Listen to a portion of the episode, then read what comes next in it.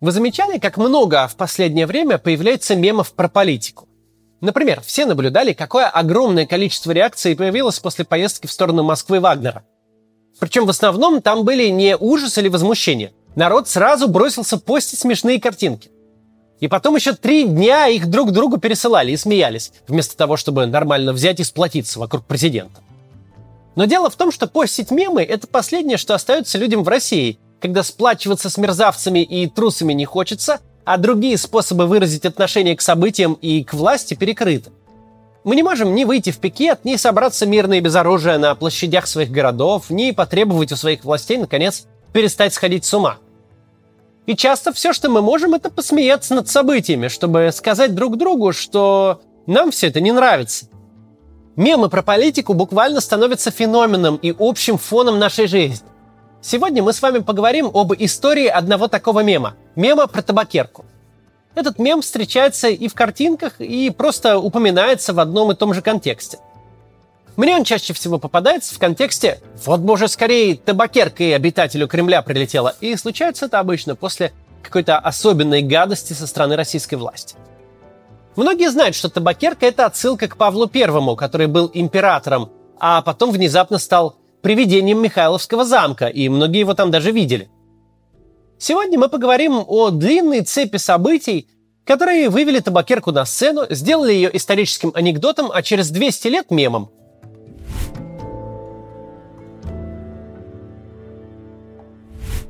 Когда речь заходит о русских императорах, обычно предполагается, что мы говорим о сильной, устойчивой власти, абсолютной, самодержавной и ни с кем не разделенной. И в целом так оно и есть. Текущего правителя нашей страны тоже часто метафорически называют царем, имея в виду, что он не сменяем, а власть его единолична. Вместе с тем все почему-то забывают, что именно эта сильная и непоколебимая власть почти целый век сменялась с помощью дворцовых переворотов – и у этого явления были вполне объяснимые причины. Причины появились в, во время царствования еще Петра I. Ему показалось, что будет отличной идеей, если наследник будет выбираться не по какому-то правилу, а по личному решению правящего монарха. По мысли Петра, это должно было сделать государя более могущественным, ведь он мог выбирать наследником того, кто наиболее предан и лоялен, и продолжит политику своего предшественника – Многим правителям кажется, что если они могут заменить институт ручным управлением, то так и надо сделать. Очевидно, с вершины власти оптика меняется и начинает казаться, что не надо выдумывать сложностей, правил и ограничений. Можно править своей мудростью и с помощью Божьей. Так и величие больше, и вообще царю виднее, что лучше для государства. Тут-то и приходят гениальные идеи, например, сроки обнулить. Или каденцию в 6 лет сделать. Или давайте вот самодержец будет наследника выбирать. Почему бы и нет? А давайте. На деле все оказалось не так хорошо. Петр подписал указ о престол-наследии, в котором выбор наследника переходил в руки царя в 1722 году.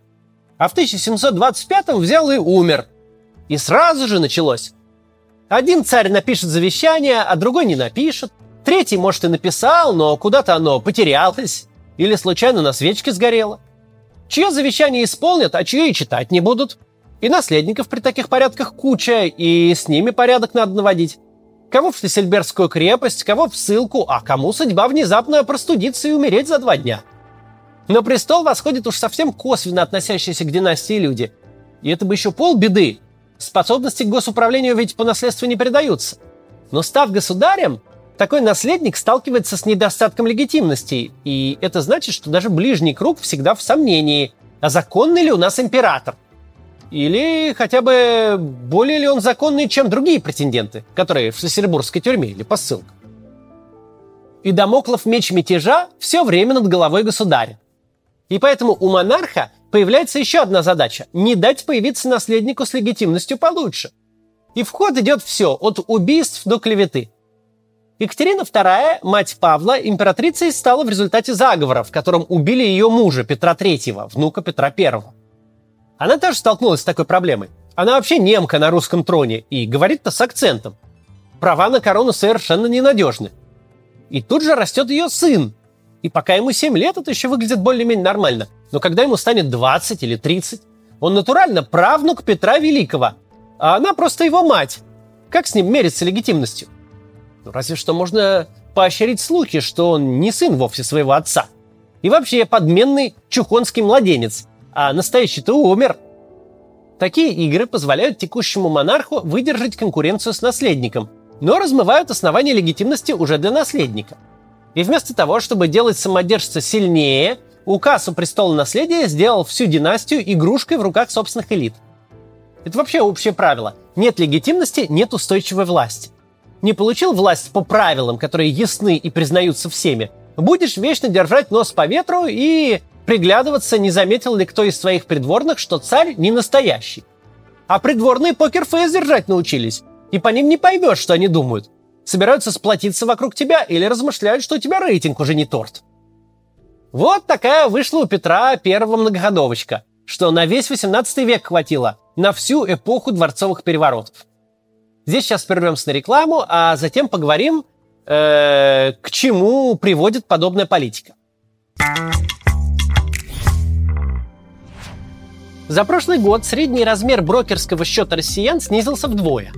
И дело не в массовом выводе средств, а в падении стоимости самих акций. Такие падения на фондовых рынках бывают регулярно. Ни одна экономика не застрахована от кризиса, а российская тем более.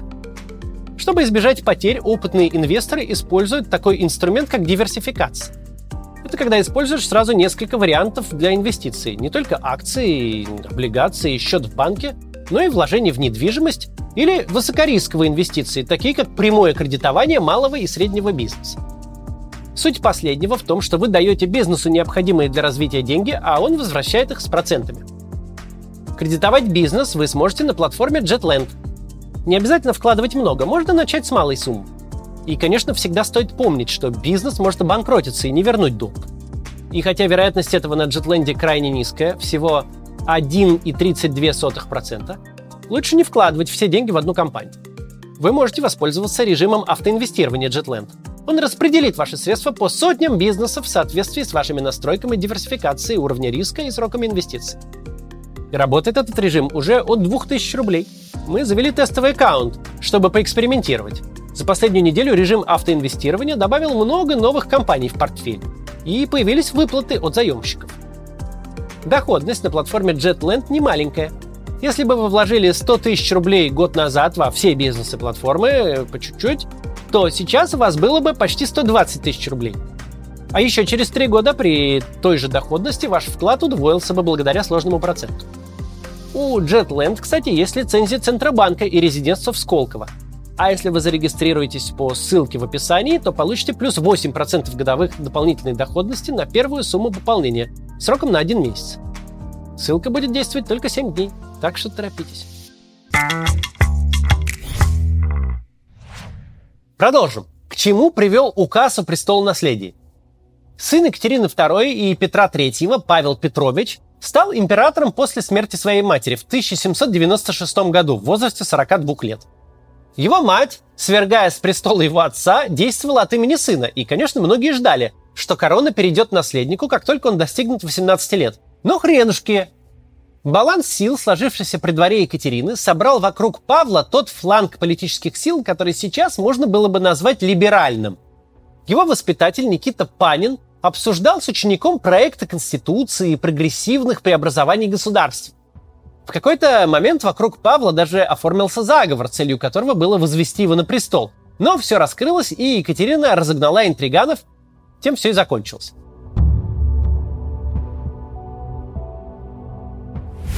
Вообще жизнь Павла до коронации словно вечно висела на волоске. Мать управляла не только государством, но и им самим, решая даже самые личные вопросы. Она забрала у него старших сыновей, чтобы воспитывать их по-своему. Она отсылала его с женой за границу и потом требовала вернуться из-за границы. Он вечно был на подозрении у императрицы, и неспроста. И все эти эпизоды, то отца убьют из-за трона, то кузена Иоанна э, Антоновича в Шлиссербурге заколют штыками. Словом, жизнь наследника не была безмятежной и безопасной. К концу царствования Екатерины стало уже очевидным, что своим преемником она сына не видит. Судя по всему, императрица собиралась э, оставить трон внуку Александру. И когда Павел узнал, что императрица умирает, он ждал ареста, заключения, принуждения к отречению – но что-то в этом неладном механизме передачи власти опять пошло не так. Может быть, еще одно завещание сгорело на свечке. И, в общем, Николай Зубов, брат Платона Зубова, последнего фаворита Екатерины, принес Павлу весть, что он стал императором. Конечно, это сразу создало большое количество сомневающихся. Все же слышали, что было завещание в пользу внука.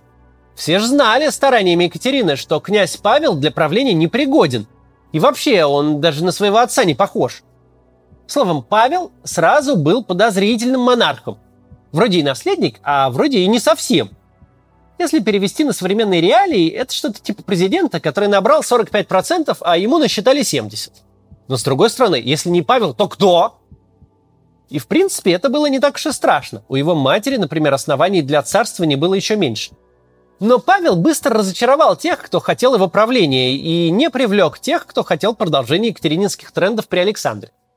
К моменту восшествия на престол он уже забыл свои юношеские увлечения идеей Конституции и ограничения власти монарха, всеобщего благоденствия и свободы.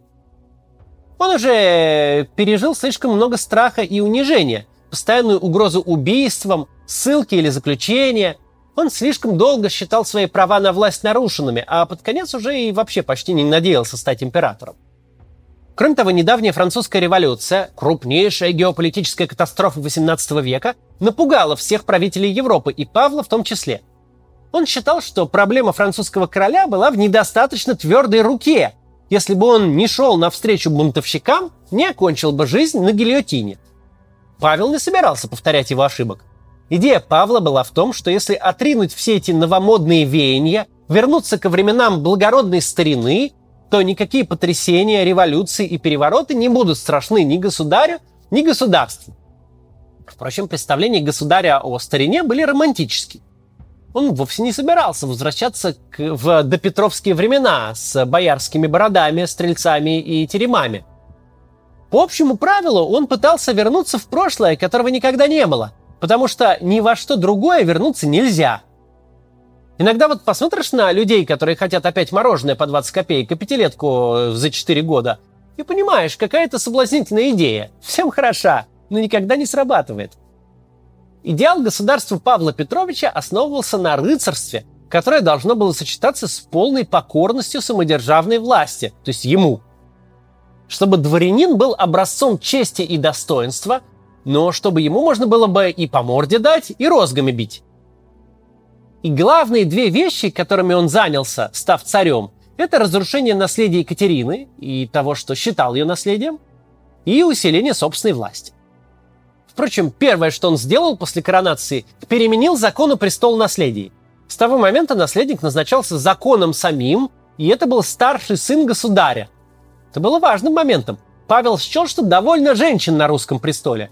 И с тех пор всеми монархами были только мужчины – этот акт почти без изменений действовал до самого конца Российской империи. Основанная на нем институциональная легитимность позволила монархии пережить даже такой сильный стресс, как восстание декабристов, безо всяких уступок мятежникам. Такая вот легитимность, когда всем понятно, кто будет следующим правителем и почему он будет, бывает очень крепкой, даже если она нам в сегодняшнем дне кажется какой-то недемократичной или неправильной. Но главное, что она была предсказуемой. Но Значит, про Павла дальше. Дальше он пошел просто по следам нововведений Екатерины и начал отменять ее указы и вводить отмененные ею. Так Екатерина в жалованной грамоте дворянству отменял телесные наказания для дворян. Павел ввел их обратно. Дворянство было освобождено от налогов. Павел лишил их этой привилегии. В «Капитанской дочке» Пушкина был такой момент. Петруша рассказывает, что его отец записал его в полк, когда он еще не родился – это тоже было такой дворянской привилегией.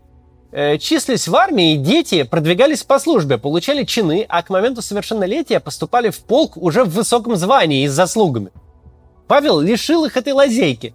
Представьте себе возмущение родителей пятилетних лейтенантов и десятилетних капитанов, когда всем числящимся в армии было приказано явиться на службу лично.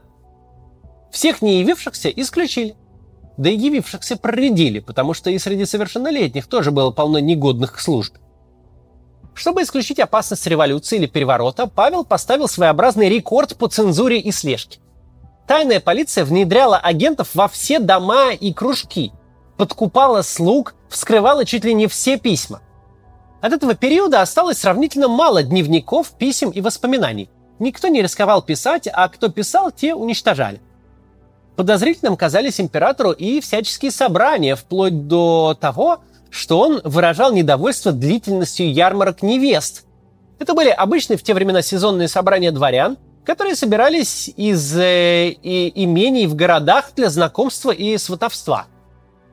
Цензура была такова, что количество периодических изданий уменьшилось в разы. Художественную литературу печатали мало, а из-за границы не пропускали почти ничего, даже ноты Моцарта и Гайдна.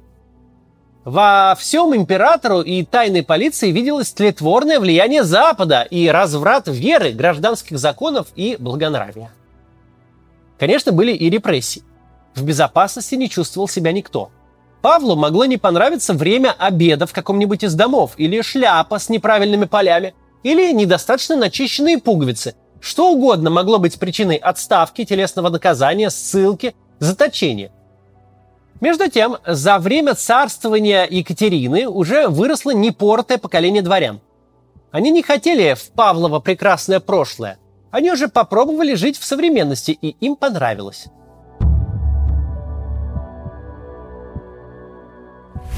С самого начала своего правления Павел подозревал примерно всех. Жену, детей, разумеется, всех придворных, министров, слуг, караульных солдат и офицеров. Почти случайным образом он заключал в крепость или высылал кого попало. Иногда угадывал, иногда наоборот репрессировал преданных ему людей. У него не было хрустального шарика, чтобы отличить заговорщика от незаговорщика. И тот и другой может упереться и все отрицать. И тот и другой может признать на допросе с пристрастием все, что угодно. Так что Павел продолжал использовать рандом и таким образом удалил от себя офицеров, которые были ему преданы и могли бы его спасти в ночь с 11 на 12 марта 1801 года. И, конечно, заговоры возникают и не однажды, возникают и рассасываются, потом возникают снова. И вот после Нового года в 1801 году все определено. Есть несколько лиц, буквально ближний круг, и они составляют план. Граф Палин, которому Павел особенно доверял, убедил императора, что он контролирует ситуацию и знает изнутри, о чем говорят в кружках заговорщиков. Между тем, Палин уже поговорил с наследником Александром и получил его согласие на переворот. Александр просил только оставить Павла в живых. Палин обещал, но в то же время с другими заговорщиками Палин обсуждает, что живой Павел будет им вечной опасностью – Фактически Павел с самого начала приговорен своим же близким кругом. Голосую. Убить. Ему не помогли ни усилия тайной полиции, непрерывно искавший заговор, ни репрессии, ни цензура. Власть государя в империи была абсолютно, ничем не ограничена и очень хрупка. По воспоминаниям современников о заговоре знали примерно все. Вовлеченные и невовлеченные, вельможи и бедняки, Знали извозчики, которые спрашивали представительных пассажиров, едущих э, во дворец или из дворца, типа, ну что, убили уже царя? Или сегодня, может, убьют? Знали почти все, кто ужинал с Павлом в последний его вечер. Даже те, кто не участвовал, знали, но предпочли не вмешиваться, чтобы не вставать между могущественными игроками. Мятежники, которые вошли в бункер, то есть в Михайловский замок, в ту ночь были достаточно высокопоставленными и облеченными доверием государя, чтобы снять караулы. Обошлось даже без серьезных столкновений и сопротивления. Табакерка была у Николая Зубова, брата Платона Зубова, последнего фаворита покойной императрицы. Николай Зубов пользовался особым доверием Павла. Это он первым сообщил ему о смерти матери, и, возможно, он передал ему завещание Екатерины, которое не увидела свет. Самая популярная версия гласит, что Зубов его первым и ударил той самой табакеркой. Но, может быть, и не той самой. Впрочем, был еще вроде как и шелковый шарф. На следующий день объявили, что государь скончался апоплексическим ударом. Но все, опять же, все знали и добавляли про себя апоплексическим ударом табакеркой.